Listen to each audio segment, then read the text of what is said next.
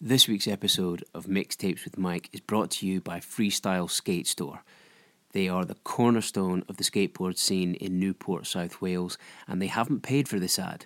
But their owner, Grim, who was formerly a guest on the podcast, has been so abundantly supportive, then I wanted to say thanks by telling you that if you need anything skateboard related, or if you want to buy a cool t shirt or a hoodie or a beanie, you should check out Freestyle Skate Store on Instagram.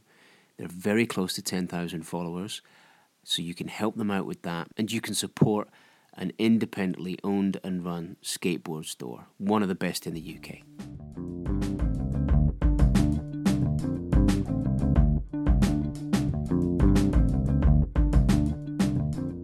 Welcome to Mixtapes with Mike, the podcast where I invite a guest to make us a mixtape of 10 tracks without using the same artist twice. We're going to talk about each song, and if you like the sound of what you hear, you can listen to the mixtape in full by clicking the link in the show notes of this episode. It's that simple.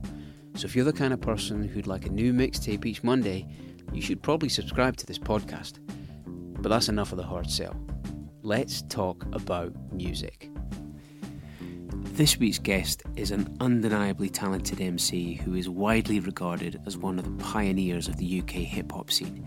He's also an author with a PhD in linguistics whose passion for the spoken word permeates everything that he releases. This is Tommy Evans. How you doing? I'm good. How you doing? I'm all right. Not too bad. Had a fairly lazy weekend, uh, but that's all going to be sort of shattered by hurrying this episode out for tomorrow morning. Fantastic, fantastic. Well, it's an honor to be invited to participate. Thank you. Thanks, man. Now, I have to, I have to hold my hands up here. Like I'm a hip hop fan, but like I ha- there are massive holes in my hip hop knowledge because the majority of the stuff that I am into or have discovered has either been handed to me directly or I found it through skate videos or snowboard videos Mhm. because I kind of came up through snowboarding and skateboarding in my youth. And then I was introduced to your music literally about a month ago Oh no way, that's When I- crazy. by a previous guest uh, and someone we have in common, uh, the photographer James North. Mr. North, kudos. Indeed. So Wow. like I, I know him through the snowboard industry and I worked with him for a while. Yeah, yeah. and and he is a ardent UK hip hop fan Mm, And- definitely. and he and he listed your track Ophelia Yes, sir. and uh, and that that that holds quite a personal importance for, to him because uh, he named his second daughter Ophelia That's right. Yeah. And I'm a sucker for proper instrumental loops and sort of like old school vibes of hip hop. Sure, sure. Ophelia's definitely got that. Yeah, yeah. It's an old school Um, tune. That's why it was. It was recorded quite a while ago, but it's all good. Yeah, definitely. I know what you're saying. It evokes that classic feel. Yeah, and that's the beauty of creativity. So something that one as an artist might feel is in the back catalogue, not contemporaneous. Someone might revisit it or discover it afresh, and then that's a portal or a gateway into a whole expansive body of work. So yeah, it's really really interesting to hear. It's me. it's it, it's it's a gift because it's just like oh, and then there's all this stuff, yeah, yeah, and then I'm. And then I, I tapped you up on Instagram because we, we spoke kind of in the comments while we were promoting James's episode, and I Sure, said, "Well, sure. if you want to come and do an episode," and then uh, I mentioned to a skateboarding friend of mine uh, that you were coming on, and he was like, "What? Holy shit!" Like, a- and and his reaction just went, "Oh, I need to start taking this more seriously because this guy's this guy's legit." And I've got to the point where I've I've listened to a lot more of your material. The track that a lot of people mention is Water Torture as well. That's been really heavily recommended. But whenever I've mentioned you, it's like, "Oh, Water Torture." That's the one track that keeps coming back up. That's so interesting. It's funny because I would say that's so uncharacteristic of my body work. It's very, very different to my standard sound. And again, it's a very, very old track. But again, this is the beauty of it when you create and put your art, whatever form it is, into the atmosphere, into the outer world, then to a certain degree, you're letting go of your baby and you don't have ownership of other people's responses to it. And that's the beauty of it. So, something that might not necessarily be the most reflective of who I am as a person might be the thing that people latch onto the most. And that's the beauty of what we do. No, I, th- I, I think there's there's an element of people hold certain things in esteem, but they attach it to a moment in time. Yeah, sure. So, so, so they they have a fondness for the track, and it takes them back mm, to whatever was happening at that point. It evokes those memories. I think I've been fortunate with that track as well, in that it was used on the soundtrack to Kidulthood, and that was obviously put together by Noel Clarke, who is a Ladbroke Grove resident like myself. So it's quite. Uh, it's funny how he was doing an Instagram live, and I was like, "Dude, thank you for including my song in your soundtrack years and years ago." Um, but yeah, it's, it's funny how things work out, and I think one always has to just take compliments and support and love with grace and never be disdainful. So I'm very, very much appreciative for any positive comments or support or feedback that I get from people. Even negative feedback often is the most useful form of response that you can get because it helps you to develop and hone your craft. Yeah, uh, I'll I'll agree with that. I, I in, from a from a comedy point of view, I will generally learn more from yep. the gigs that go wrong than the ones that I nail. Yeah, yeah. Um, because that's they're, they're the they're the events that spell out where you need to improve. So. Yeah, sure, sure. And it's all performative as well, isn't it? There's a lot of overlap in the disciplines. So whether you're a comedian, a musician, a motivational speaker, what you're trying to do is present the apex of your humanity to the audience so that you can create the most powerful impact and also cultivate your emotional intelligence so that you can read your crowd and know what material will work with different demographics. Jamie Foxx talks fantastically about it on, uh, I think it was a Tim Ferriss podcast, and just how, you know, coming up in the game, he performed to different audiences, different um, different economic statuses, different ethnicities, and he learned how to tailor his material to the crowd so that it had the greatest impact and would resonate with them. So yeah, check it out if you haven't done already. As a comedian, it'd be interesting. oh no, I w- no, I will do. There's a there's a really good documentary called "Dying Laughing" where he he, he might be going into very sort of similar pattern, but mm-hmm. um, he was saying that he would go to like the blackest cities yep. and do more political stuff, and then we would go to sort of the whitest cities and do mm. some of his more uh, sort of uh, black-oriented material, and he would take the the stuff that worked at both, and then he yep. would have this really sort of universal uh, yeah, and yeah. accessible hour, but that, that had stuff for both yeah, audiences. Yeah, no, he's a very um, very gifted, hardworking individual, man. Very, very talented, and much to be learned from him in terms of his commitment to craft. So, as a musician, I'm constantly, or rather, I'd say as a professional, I'm constantly studying other disciplines to see, right, is there something that I can apply from that realm into my own? Even today, I was listening to um, the Freakonomics podcast, and I was studying a lot of stuff about psychology on there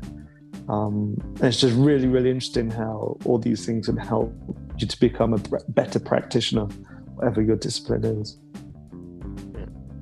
Now, the reason we're turning this episode round uh, faster than I would normally, like I don't release things in sequence in terms of when I record them, mm. uh, so I don't release too many episodes that are all stand-up comics because they're generally the people I hang around with. Sure, sure. Um, but the reason we're turning this one around quickly is because we primarily want to talk about your new EP that just came out. Sure, sure. Synchronicity.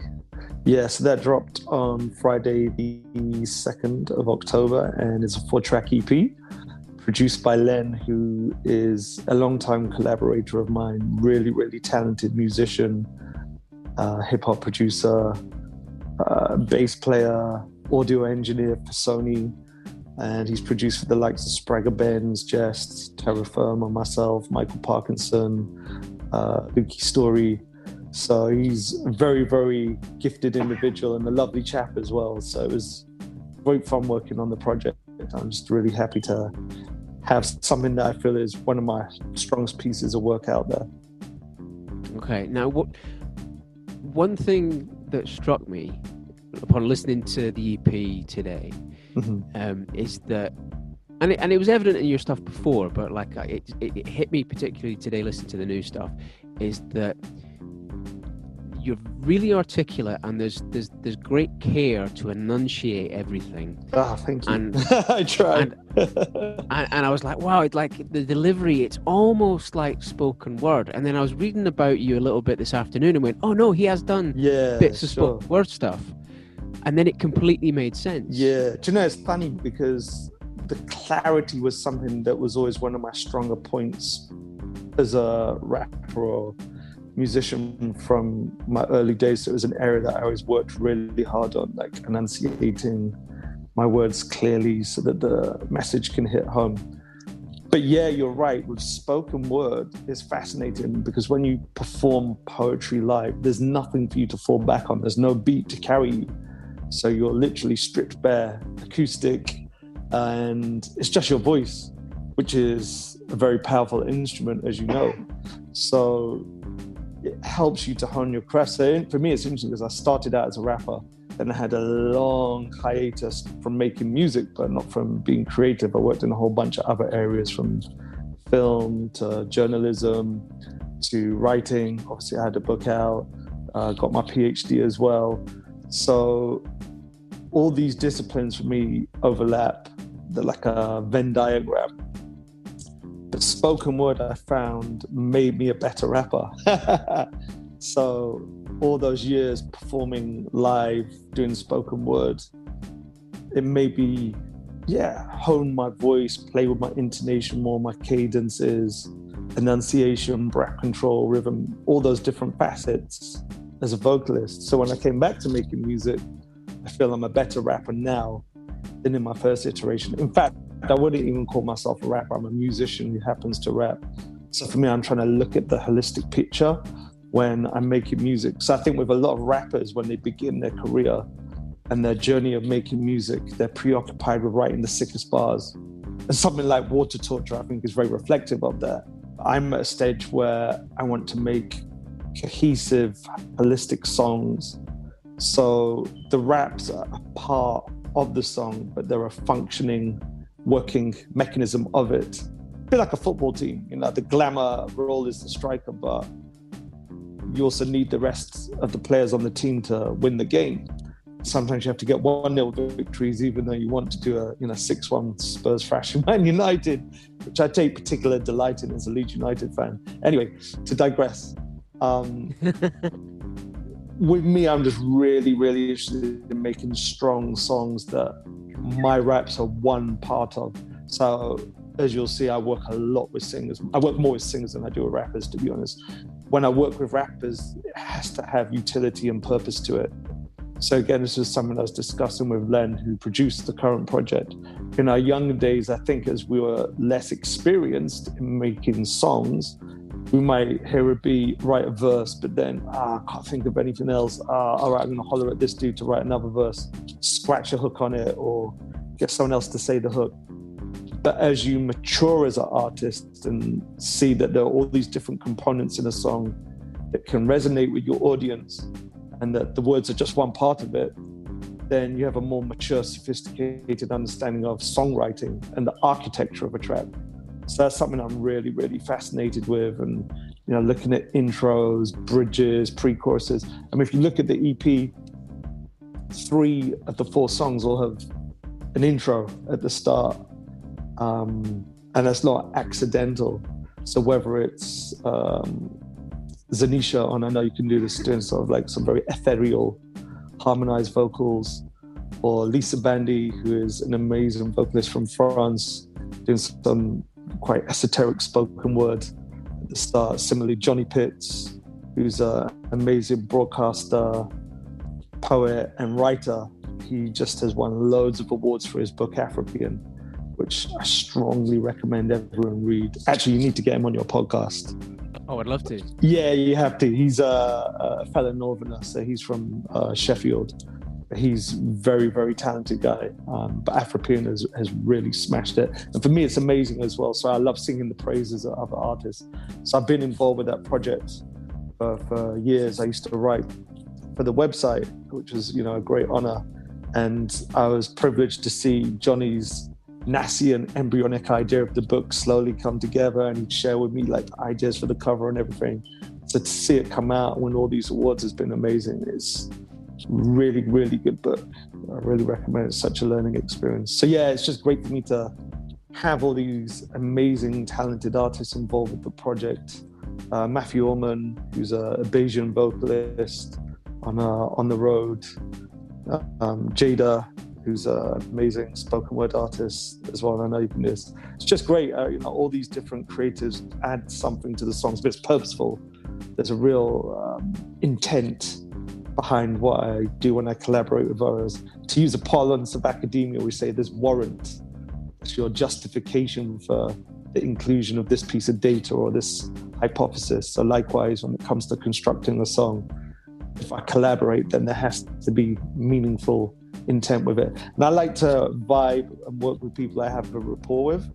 So rather than just being Machiavellian about it and selecting someone who's popping, I'd rather build up a relationship with someone first. So there's an actual real world chemistry and you know have fun. But the, but, the, but the output is so much more authentic when, yeah, when you do it definitely. that way. Definitely. I was working with Zenisha again on a song um, recently and this is interesting another interesting facet of making music in 2020 how much of it might be done remotely so for a number of those intros in fact all of them all three of the, the intros where it's got spoken word or singing they're all done remotely and i get the stems um, which is very different to when i first started making music it would be trying to get everyone in the studio which has its pros in terms of having that energy and spontaneity, but also getting five rappers in the studio is not the easiest thing. So I do like the remote approach as well but yeah, it was just funny what we were saying about having that energy and rapport. Zenisha and I were working again recently on the song, and um, there's a line I needed her to say "woo," and then literally all of a sudden I just started rapping on Pop Smoke lyrics. I like the way you rock. She liked the way they woo, and literally Zenisha just started rapping along with me at the same time. You know I mean? We just had that psychic wavelength so those moments really make me giggle um, and there's a, those are sort of the memories you cherish the good times in the studio amazing right so get into your mixtape uh, first track is memory lane by minnie riperton. Yeah minnie riperton my all-time favorite singer. I actually have a song from my album anti-fragile that came out in 2019 called memory lane. It was the third single. The the album title actually is a homage to the Nassim Nicholas Taleb book, which I strongly recommend our listeners read. That guy has just an incredible amount of ideas, page quota. Anyway, I digress. So Memory Lane, that was my homage to Minnie. It had a very um, classic soul vibe to the song. And that's what Minnie's music has. I just love that epoch of music. 70s soul is my favorite genre, so to speak, although I love pretty much most genres, as will become apparent in my eclectic playlist. So, yeah, Memory Lane.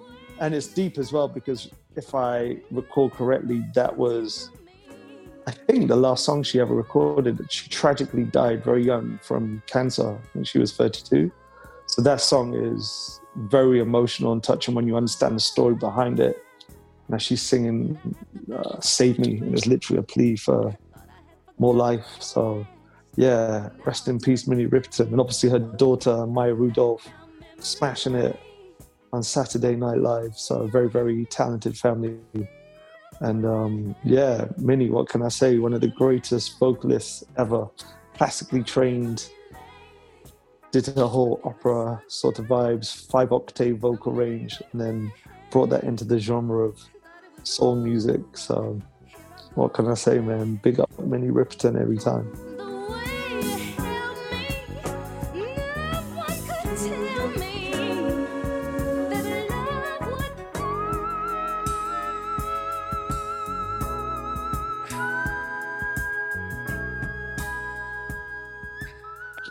So, so moving on from Minnie Riperton, who's the next track by? So continuing in their theme of 70s soul, I like to segue easily and organically. Is... I love that you've put this amount of thought into it, mate. Oh, dude, even the sequencing. I'm a geek. But again, you know, it's that care of thought and attention to detail that you apply in putting an album, you know, track selection together, or when I was writing my PhD thesis, how I, you know, explored my hypothesis, or similarly in terms of when I put my book together, like the order I put the poems. So it's all editorial. Yeah, uh, Walk On By, Isaac Hayes. Now, I was introduced to this song, like the last one, through hip hop. So I grew up listening to a lot of 90s hip hop, which was very sample based at the time and really recycled is maybe the wrong word, but revisited the classics that maybe the artist's parents used to listen to in their youth. So a lot of that was 70s soul. And Minnie, I became acquainted um, with through the extensive sampling of her songs, whether it's, you know, Tribe Called Quest, using um, Inside My Love, which was also featured on Quentin Tarantino's Jackie Brown, Eminem's on Many Men, I think it was his song, or Any Man. I muddle it up with the 50 Cent song. Yeah, he sampled uh, Adventures in Paradise by Minnie as well. So, similarly with Isaac Hayes, I became acquainted with his material through Biggie's song Warning, which sampled Walk On By. Actually, it's funny.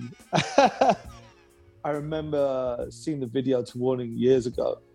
My auntie had asked me to dog sit. so um, they were away, my auntie, uncle, cousin, etc. And um, yeah, I was looking after the dog, which was a bit of a rambunctious beast, shall we say and they give me explicit instructions like it was a gremlin you know don't feed it after midnight and you have to like close this door otherwise it'll just trash the whole house. And i stayed up late watching mtv raps of which biggie's warning was one of the songs on it. And then um, i was like yeah buzzing. And then the next morning woke up to hear my auntie coming through the front door. I'd overslept I mean, this doesn't happen these days. I'm a very organized, disciplined person. But yeah, I went downstairs, shock horror. The dog had trashed the living room and eaten all the um, the cushions. So yeah, that's an indirect introduction to Isaac Hayes' Walk On By. But interestingly enough, as well, many years I use this song as my intro music. So when I come on stage, uh, my DJ Tree, big up Tree every time, we play. we did this one gig he played it at uh, 45. so it's sort of like a Kanye West sped up Chipmunk Soul version of it. Um, so I was like, dude, we need it on 33. Um, but yeah, yeah, it got a lot of love in the crowd, ironically enough. So yeah, Isaac Hayes, Walk On By. Pow. So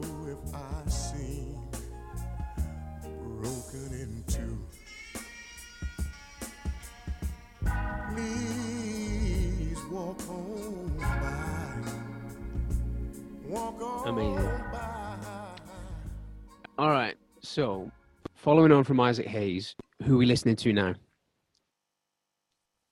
So, continuing the theme of theme music, um, I hope I pronounced my labiodental fricatives correctly there. Sorry, I'm just a geek when it comes to language. One of the things I learned when I was doing my MA in the blues, that's not the blues as like John Lee Hooker blues, but bilingual learners in urban educational settings. But there's an expression called labiodental fricatives. So when you pronounce your THs as Fs, but it's a common feature of uh, multicultural London vernacular. I'm from Leeds originally, so my mum always used to like tease me as a kid saying you pronounce things in the London fashion. How did you get this? I've no idea either. Um, so yeah, theme music, Prince 1999 is also another song that I use as theme music. And when I had my album launch, Anti Fragile, uh, the chip shop in Brixton, big up those guys. Shout out to Mike. Um, that's what I came on stage to.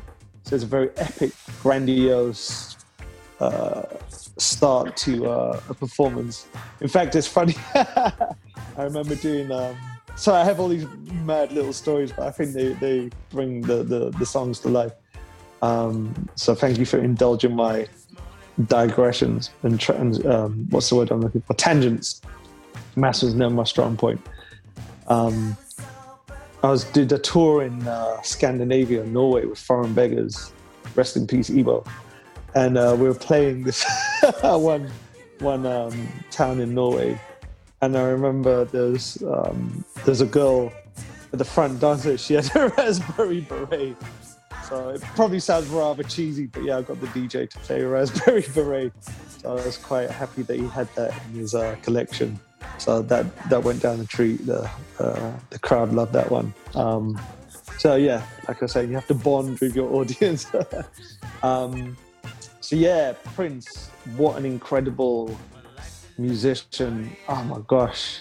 So, so, so talented. I was just reading the other day about the Sign of the Times album, which obviously the song isn't from, but if I was to pick a Prince album, it would be Sign of the Times. How for that album alone, there's 45 tracks on it, which is more than the entire output of Jimi Hendrix and more than the amount of songs Michael Jackson released in the 80s on that one album alone.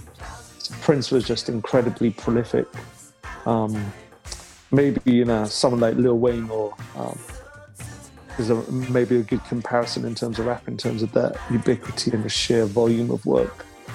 Maybe in terms of style, someone like Andre 3000, I say sort of like the Prince of rap. But anyway, I digress once more. There's much respect to all these incredible musicians who are all inspired by her. Well, I mean, word has it that there are scores of albums in the vault left over from, yeah. Prince. Yeah, I've heard that. I've heard. Will, may never see the light of day, or they may be drip fed out over time to maintain his legacy. Yeah. Um, there's a there's a Kevin Smith special, I guess you would call it, like an evening with, and he tells a story about when he was hired to make a documentary about Prince, and he was recording this very sort of gospel inspired mm. album, but he had he had fans almost like living at his place, like yeah, a commune, and they would have these regular sort of sit-ins where they would sort of talk about life, and Prince would pontificate about all these these these themes, um, and Kevin Smith was kind of blown away by the almost cultish kind mm. of atmosphere. Uh, and then when he wrapped the whole thing and put it together, it's like, oh, so when's it coming out? It's like, oh no, it's not coming out. That just goes in the vault with everything else. Yeah, yeah. Someone like so, Prince, I can imagine he would inspire that level of devotion in his audience. I actually have uh, an indirect Prince story, Six Degrees of Separation, rather one degree of separation. So this year I was very fortunate in that I had a song come out, a remix. Uh, the final track on my Anti Fragile album is a house tune called Catchy and we actually had Prince's DJ Larry Peace remix it and put it out on his house label. That was a big, big honor. So big up the Minneapolis crew. Obviously, that's where Prince is from. Larry too. Um, my guy Aaron as well, who hooked the whole thing up. Um, much love to Aaron, man. Um, so yeah, I'm one degree of separation from Prince. So that's my uh, claim to fame.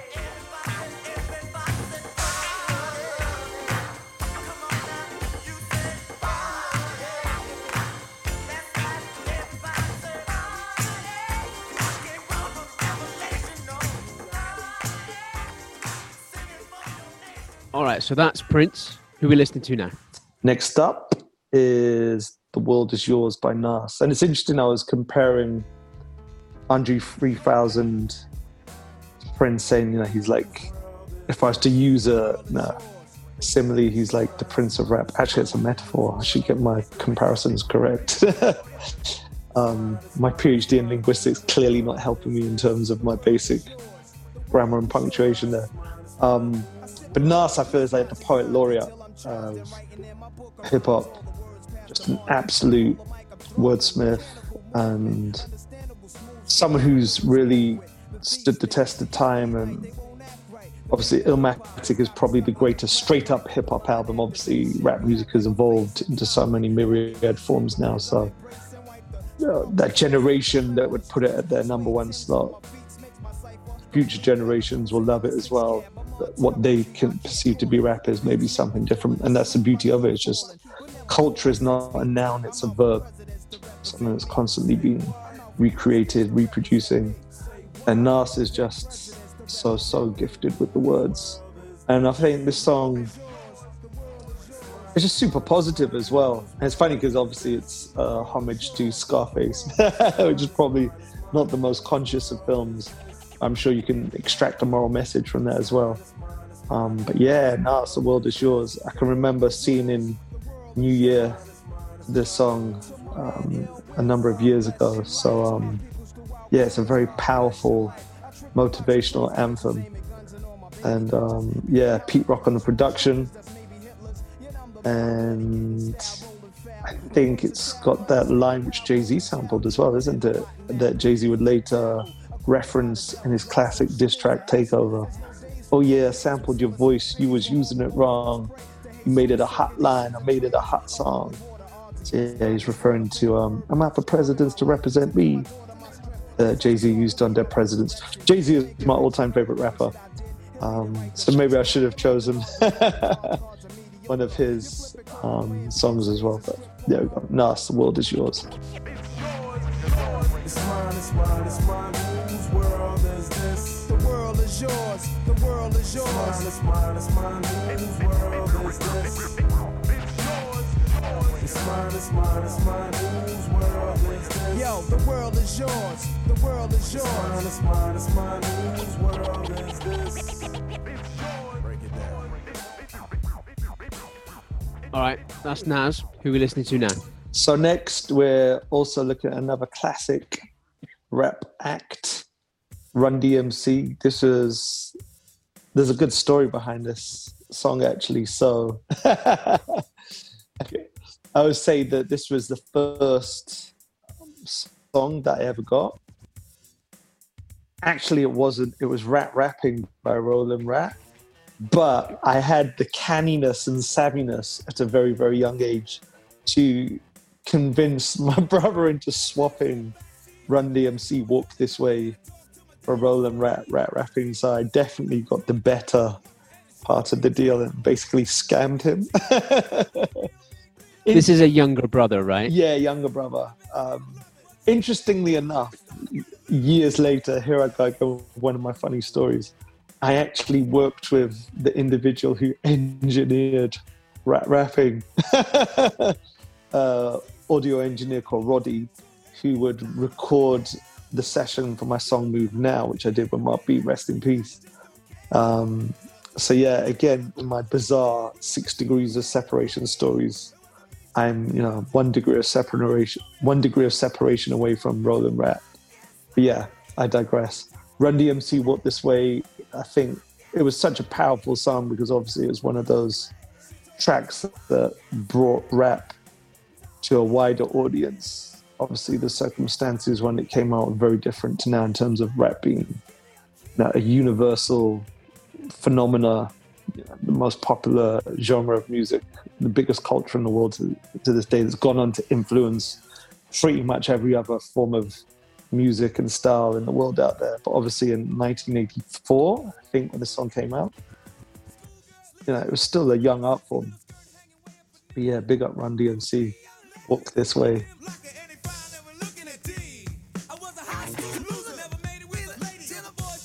Aerosmith as well. Classic video as well. I was always rooting for Run DMC in the video.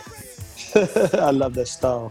Yes, it's it's it's it's a weird one where it kind of generates that kind of combative yeah, atmosphere. Yeah, yeah, definitely. But they, they they take the stage and they kind of give each other credit the at the end. Yeah, yeah, definitely. And that's that's the beauty of it. And I found healthy competition is a be- beautiful thing. I love sport and I love learning lessons from sport. So if you look at the, the, great rivalries in sport, then they push athletes to greatness that maybe they wouldn't have achieved individually and they develop the craft and the art form and the culture and the sport, the discipline to higher levels. So whether you're looking at Messi and Ronaldo in football, um, Nadal and Federer, and you could say Djokovic in tennis, um, Muhammad Ali, Joe Frazier in boxing.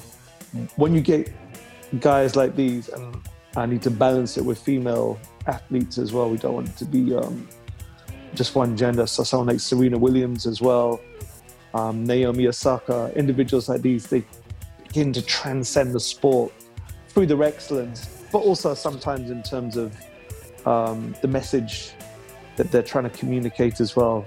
Like I said, Muhammad Ali, uh, Naomi Osaka, and these guys, many other athletes, Lewis Hamilton at the moment, really doing an incredible job using their platform to put a really positive message out there and raise awareness. So, you know, I love seeing that. And I think likewise as, as a musician, I try to use my platform responsibly, maturely, ethically, in terms of what I say, but also hopefully other people can testify how I conduct myself behind the scenes because it's very easy to talk that conscious stuff. I was having this discussion with uh, uh, a very good friend of mine today and saying uh, I've met a lot of famous rappers, right? And a lot of these conscious woke guys ain't always that way in real life. And then you might get someone who's talking straight up gangster stuff, but they're beautiful human beings, man. You know what I mean? Yeah. But if you can be someone that does both, you know, talks, you know, inspirational words, and you live up to it in your life, like I have to say on that front, Stormzy is an incredible dude. Like, had the honor of um, meeting him a couple of years ago. I mean, basically, he came up to me to show me love, um, show appreciation for my craft. And um, yeah, he's just a super humble, super sweet guy, um, which I think is very apparent anyway in terms of his interviews it's always refreshing when you meet artists like that that you see uh, they're, they're good people off stage as well. It's not just a actor performance. Okay, so following on from Run DMC, who are we listening to now? Yeah, I thought I'd continue the transition with the rap rock crossover vibes with a remake of Black Steel in the Hour of Chaos by Tricky and obviously the track was first performed by Public Enemy, who were contemporaneous with Run DMC. I mean, obviously they're still making music. They've just got an album out at the moment, actually. I think Run DMC are actually on the album. I need to double check. Um, yeah, my choice of selection on this one again, not even a degree of separation. I was fortunate to work with Martina Topley Bird, who is an amazing, amazing singer and she sang on Tricky's first three albums. She sings on this song, and I think she was like 17 or 18, 19 when she did this song. So there's a real youthfulness and almost like soft innocence to her voice on the album that's from Maxinquaye. And just the juxtaposition of this really clear vocal with the intense metal production which is obviously a very different interpretation of the original, which is a classic hip hop production. So yeah, I thought I'm gonna choose that one because when I heard the album, it just stands out. It's so different. From the rest is this very mellow trip hop, if you will. Um, I'm sure Tricky wouldn't want to label it that way, but obviously external parties did. Um, and I love that whole. I was torn whether to include Portishead as well. But yeah, so Tricky Black Steel, the Hour of Chaos, featuring Martina Topley Bird. Um, she also did a lot of performances with uh, Massive Attack as well.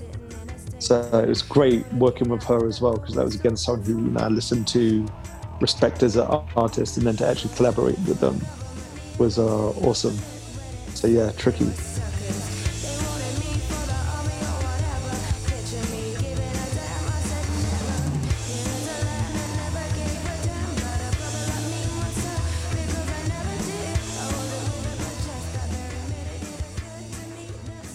So we've listened to Tricky.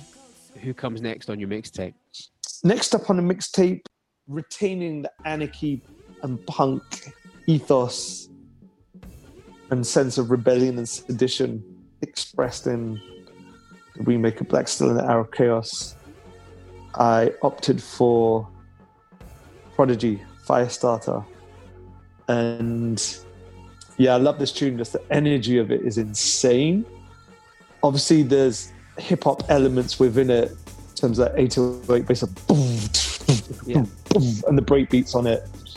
even Keith's performance is quite punky, but in a way, there's a rap element to it as well. And when that album came out, it's just so different to now. Rap and UK rap is mainstream in this country, which just brings me endless delight because when I started rapping, you know, to think that you would have artists who are millionaires making hardcore rap in this country was just unfathomable.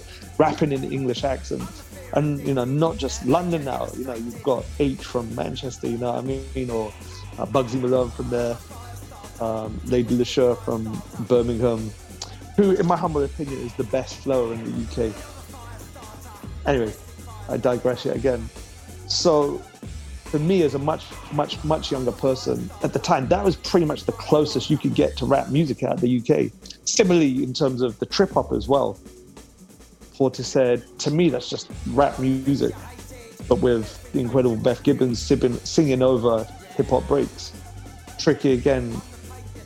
For me, that was our hip hop at that time in the late mid to late nineties. Um, so Prodigy Firestarter really has a lot of memories for me. I actually saw them perform it live.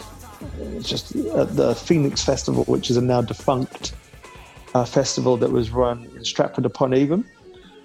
Um, so yeah, incredible.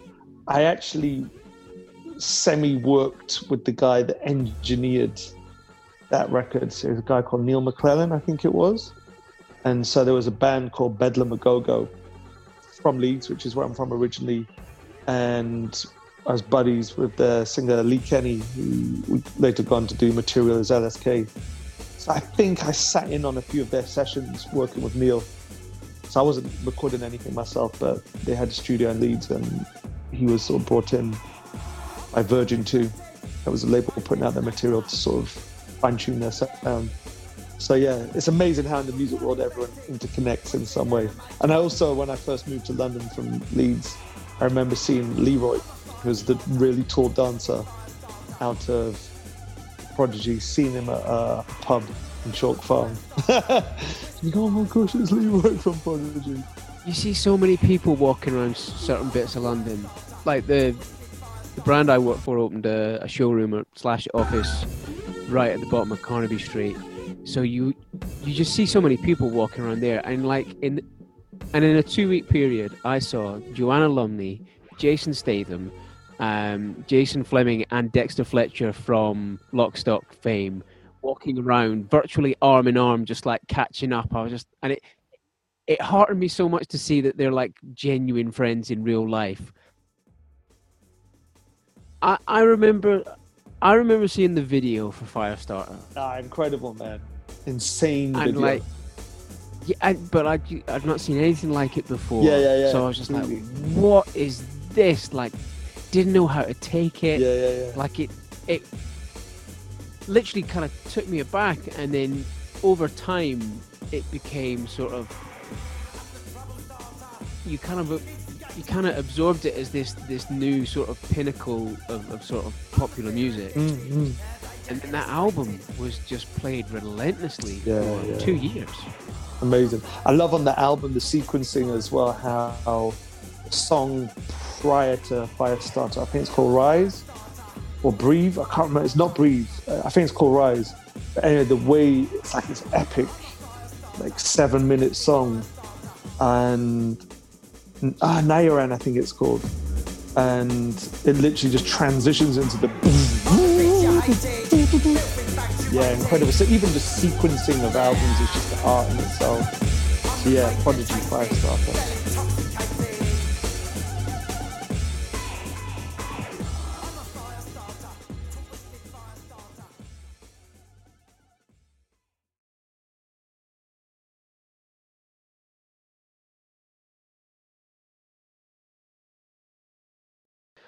All right, so how do you follow Firestarter by the Prodigy? Yeah, another 90s song. And I was really grappling with which one to choose here because the artist in question is someone who's very, very beloved to me. She's like an auntie to me, someone who took me under her wing as a younger artist and just looked out for me, treated me like family. and that's Neneh Cherry. And again, for me, it's deep because obviously I was acquainted with her material. So I was actually in Portugal at the time, where some of my family are from, and I came back and I had like messages on my answer machine from her. I was like, no way, this is like sick. And um, yeah, it's mad because she actually lives not too far from where I'm based now, and um, yeah, just a very very special human being, man. As I said, there are certain people who they live up to you know what you think of her, and she's just so sweet and um and caring. So um, yeah, it's like, which song should I pick? And I thought I'd go for um, Seven Seconds. Um, that was a song with Youssou N'Dour, and it's mad. I did a whole bunch of shows with her around Europe, and it was like the longest song at number one in France for like like four months or something like that. So yeah, it was crazy going out like performing in Paris with her, Élysée Montmartre. We um we did like a jam session with Les Nubians, which was funny because I, I, met up with Les Nubians last year actually. And I was saying, do you remember when we did that like jam session? And they're like studios in the top of like this block of flats guarded by these dire wolves from Game of Thrones and the biggest. They weren't even dogs; they were like borderline bears. They're the most terrifying canines I've ever seen in my life. And I've coming from Leeds, I've had a lot of encounters with scary dogs. But yeah, Neneh is um, really, really talented artist. You know, amazing musical heritage in, in her family, um, just creative heritage.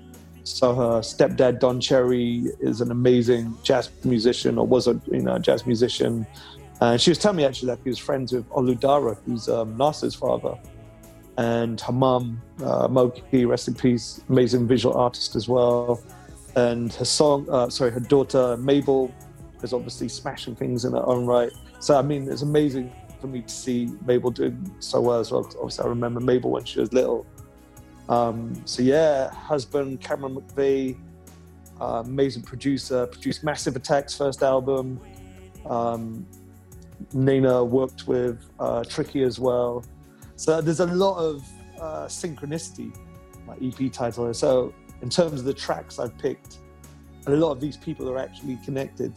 And I have to drop this is my best celebrity story. Um, one time, me and Neneh were in Camden, right? And um, I think we were going somewhere to pick up a door. It's probably to pick up Mabel, actually.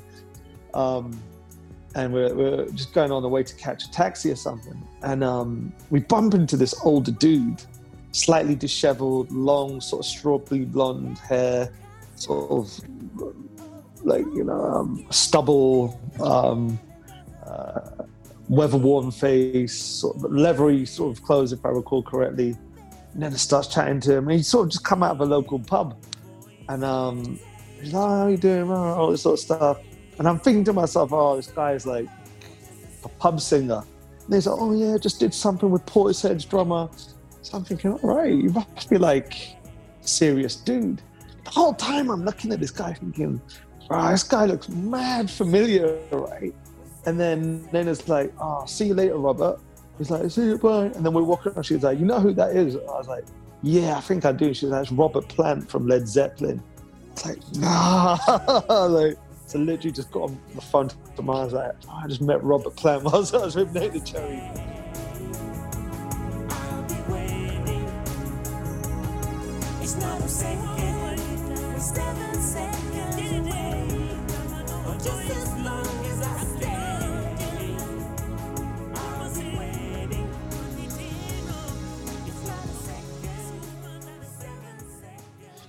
All right, so moving on from Neneh Cherry, who's up next? Yeah, I've wanted to keep it eclectic and not be predictable rap dude and just have 10 rap songs. But again, Goldie, like a lot of the other acts I mentioned, have got their feet or toes dabbling in hip hop. Obviously, he was an amazing graffiti writer.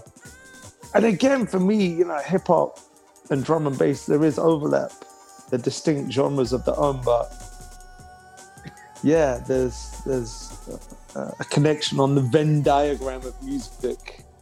They're definitely overlapping, and um, you know, I wouldn't claim to be the most authoritative individual when it comes to drum and bass.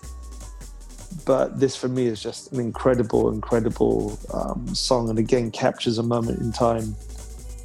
And I remember the first time I ever heard drum and bass. Then it was called Jungle. I was super young at Leeds Carnival, so I used to go to the carnival at Leeds. My mum would take me from young, like six, seven, eight years old, and I remember being in basketball courts where the sound systems, and obviously Leeds Carnival is different to Notting Hill Carnival, which is when I say it's on my doorstep, I'm not like it's literally on my doorstep. Um, uh, big up AJ Tracey as well, man. Another one of the, the family from the area, man. He was literally hosting some after party shenanigans on my doorstep a couple of years ago. Um, so I remember when I first heard Jungle, and I was in this basketball court where these local sound systems were facing off. Uh, big up Iration Steppers, one of the, the classic lead sound systems. And then I just heard um, UK Apache by Shy FX. I think Shy FX is from Leeds originally. Think he was a cousin of one of a friend of mine who I went to school with um, because I remember he played at one of her birthday parties when we were when we were kids. Um, and yeah, I just heard like the the sample of Cypress Hill, and I'm saying we've got this hip hop connection to drum and bass. Um, come on, and it's just mad because I remember at the start of the afternoon, there's this just one very inebriated uh, Irish dude sort of dancing on his own in the middle whilst everyone is sort of looking cool in the Moschino and Versace. And then by the end of the afternoon, everyone was just jumping around around this Irish guy. Um, myself, and my two buddies included. Um, so yeah, um, that was my first exposure to it. But I think inner city life, the message of it. Um, rest in peace, Diane Charlemagne, who obviously sang the vocals on the track, and it's just incredible, man. Just uh, such a powerful, powerful piece of music. And when you look at how those early tracks are made in terms of the drum programming, it's just mind blowing. Um, so yeah, big up Goldie.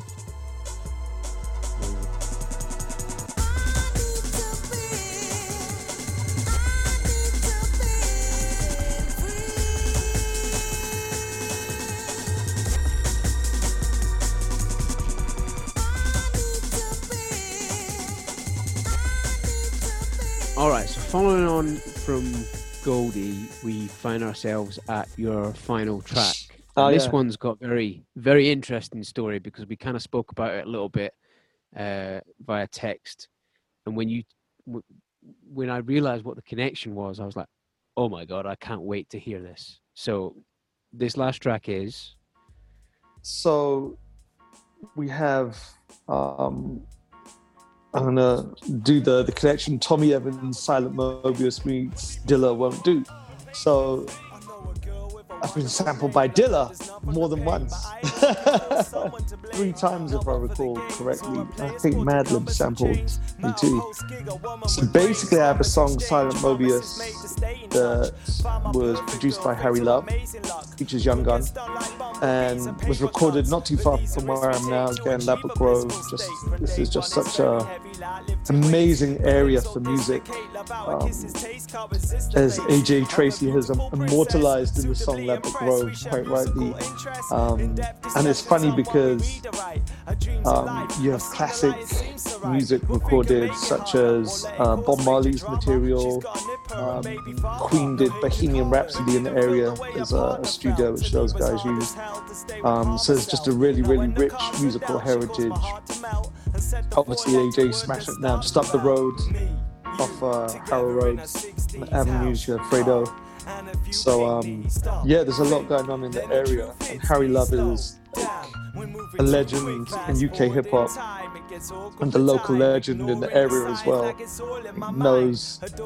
Uh, I've, I've, been shamelessly name dropping this. it would be a fraction in comparison to, to Harry. His stories are just insane. Um, my favorite being about when he was Clips's tour DJ.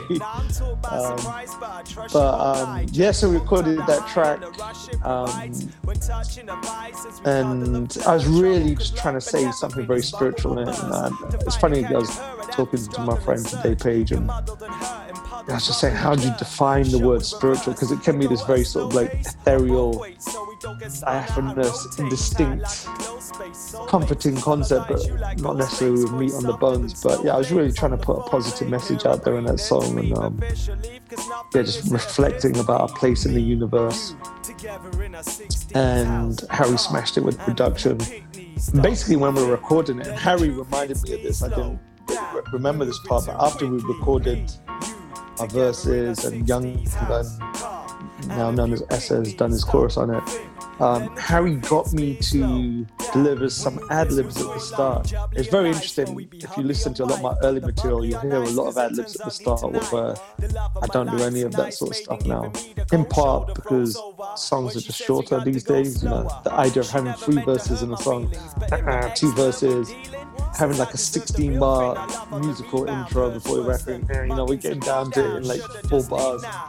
Um, so yeah, just there, oh yeah, oh come on, that sort of stuff, and didn't really think of it. But Harry had a vision like, oh, you know, record this. There's a cappella. It can be scratched in or used by external parties. Lo and behold, Harry, I think was DJing in a car going around 2005 or something like that. I think he was with Jest, I can't remember. But I think Dilla helped himself to a record out of Harry's bag. Something like that. I don't want to accuse him of robbery far from it, but it's something like somehow he got a copy of our song, Silent Mobius, out of Harry's record bag and Dilla being Dilla worked his magic with it and used my vocals on a number of his songs, which is just yeah mind blowing. Now there's there's a few things that you know as a musician I, I, can just sort of have on my epitaph and sampled by Dilla is maybe the first one. I also had Kylie Minogue say one of my songs was sexy. which is probably the other one I would include as well. I'm not sure which of the two I would put first, but those are probably my two biggest uh, honors. As but like, it's, it's, not only sample, but like used on one of the few tracks where it's just Dilla MCing, as I understand it. Yeah, yeah, yeah. I mean, his ear for sound, like is amazing. Like you know, I love studying um, the art of sampling and songwriting and construction of tracks. And you know, for instance, the song "Players." Like if you listen to how he flipped the sample, which is from Singers Unlimited, and it's a song called Claire. The way Dilla pitched it, then Claire it sounds like Claire, you know, and there's no soft P that could be a reinterpretation of hard consonant C in it. It's just he's tricking your brain. Amazing. So you know, the way Dilla fought in terms of how he made music was just amazing. I mean, Pharrell said he's the greatest hip hop producer of all time. His body of work is amazing. And I, I was extremely late to to finding out about him. Like he had already passed by the time mm. that I started to learn who he was and, and how far reaching his influence was. And weirdly, my favorite hip hop song of all time was produced by him, and I had no oh, idea. Right. And what's your favorite hip hop song of all time? Well, so like you know, I said earlier about how a lot of the music or the hip hop that I've been introduced to has been through skateboarding. Well, mm, the first mm. skate video I ever saw was a 411, and this track was used on a Kris Markovich section Mm. Which is weird now because um, you you might not know, but Kris Markovich is not really a hip hop guy. Right, right. But uh, but it was running by the Pharcyde,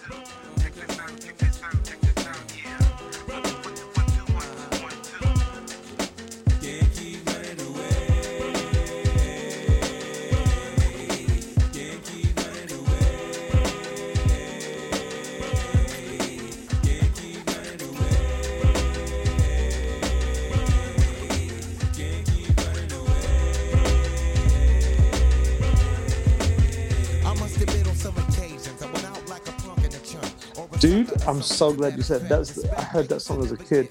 That's my first encounter with Dilla, and that song is just incredible. The video is amazing. I, when I started rapping, I modeled myself on Money from Pharcyde. I'd literally rap in this like quite high pitched um, tone. So yeah, I love the. Fact. Actually, I met the Pharcyde as well years ago, and um, yeah, that was like a, career highlight for me as well. Just meeting them because obviously they were just I, I. I, that song informed my taste in hip hop. So you know, like I was saying, like I'm a Yeah, sucker for yeah. an instrumental loop. That Spanish guitar loop Yeah, combined with beautiful, the like the harmonized vocals. I, I, I will never get tired of hearing that song. Yeah, it's amazing, man. Absolutely amazing. That's, I'm so glad you said said that tune. Um, yeah, Pharcyde were man. Absolutely amazing. And again, so ahead of the time. And I think this is the beauty, as I was alluding to earlier, how hip hop has evolved. And I'm, you know, you get a lot of purists who might be upset that hip hop in 2020 or rap music in 2020 is you know um, Lil Uzi Vert, um, uh, Lil Yachty, Pop Smoke. You know what I mean? Like, it's just the culture is constantly, constantly evolving, and I just for me just see now we've got four decades worth of a body of work of the culture. It's still a young genre of music. You know, it's not like jazz where you've probably got hundred years worth of compositions now. Um, on that note, I saw Tony Bennett perform last year, age 93, which is just so inspirational. Him and David Attenborough, man, just dudes at that age, or OGs, older gentlemen at that age, I should speak with the appropriate reverence to see them do what they're doing. And um, yeah, I know I'm on a tangent here, but Attenborough, like, he's got better and better. He's producing his most powerful work in his 90s, which is just mind blowing. So for me, I really just want to improve as an artist constantly, and I feel linking it back to my EP that's just come out, which I- consider some of the best, if not the best, lyricism of my career. Um, that I'm a better creative now than when I first started, and I just want to keep honing my craft and improving and putting something positive out there. So hopefully, the choice of musicians I've selected, there's a, a logic to my choices. You can see a thread that runs through it. Um, there's a connection. Uh, there's a theme to it, and um, yeah, it's just about pushing the boundaries, advancing the culture, developing the craft, and hopefully, you know, saying something positive and living by your words. And that's what I tried to achieve with Silent Mobius, for it to be reinterpreted by one of the greats on their own material is a huge, huge honor. I like the fact that Kylie rated my work as well. I can't pick between. I was deliberating whether I should put "I Should Be So Lucky" on, but then, you know. That Dilla. might have been a little bit of a left turn. yeah, it wouldn't exactly, exactly. But yeah, big up Kylie Minogue as well, man. Like, know, someone who's had incredible longevity. Well, listen, man. Thank you very much for coming on. Uh, I'll put links to the new EP in in the show notes, and uh, we're also going to do our first ever bonus episode this Wednesday. Uh, I'm gonna basically have a, a listening party with several friends of mine who are followers of yours, uh, and they're going to tell me what they like about the new EP and what Brilliant. their favorite tracks of yours have been previously, and uh, just sort of celebrate the work. So, thank you very much for for coming on, man. The honor is mine, sir. Thank you for the invitation, and um, hope uh, everyone's enjoyed it as much as I have. Cause it turns ugly tonight. The love of my life's a nice maiden giving me the cold shoulder froze over when she says we got to go slower. She never meant to hurt my feelings, but if her ex learned with dealing, says I deserve the real thing. I love on the rebound. So, that concludes this week's episode. We've deliberately kept the music played below the conversation because we believe that all musicians should be paid something for what they do. So, if you'd like to listen to the mixtape in full, you can find it on Apple Music or Spotify by clicking the links in the show notes of this episode. Or you can find and follow the Facebook page Mixtapes with Mike, and I'll share those links on the post that announces this episode. If you've enjoyed the podcast, it would mean the world to me if you would share it on your social media with anyone you think would enjoy it. It would mean even more if you would leave us a positive review on iTunes, as that will help us reach a larger audience. But in the meantime, I'll see you next week for another episode of Mixtapes with Mike. Me, you, together in our 60s, house, car, and a few picnics. Stop, think, then the truth hits me. Slow down, we're moving too quickly. Me, you, together in our 60s, house, car, and a few picnics. Stop, think, then the truth hits me. Slow down. We're moving too quickly.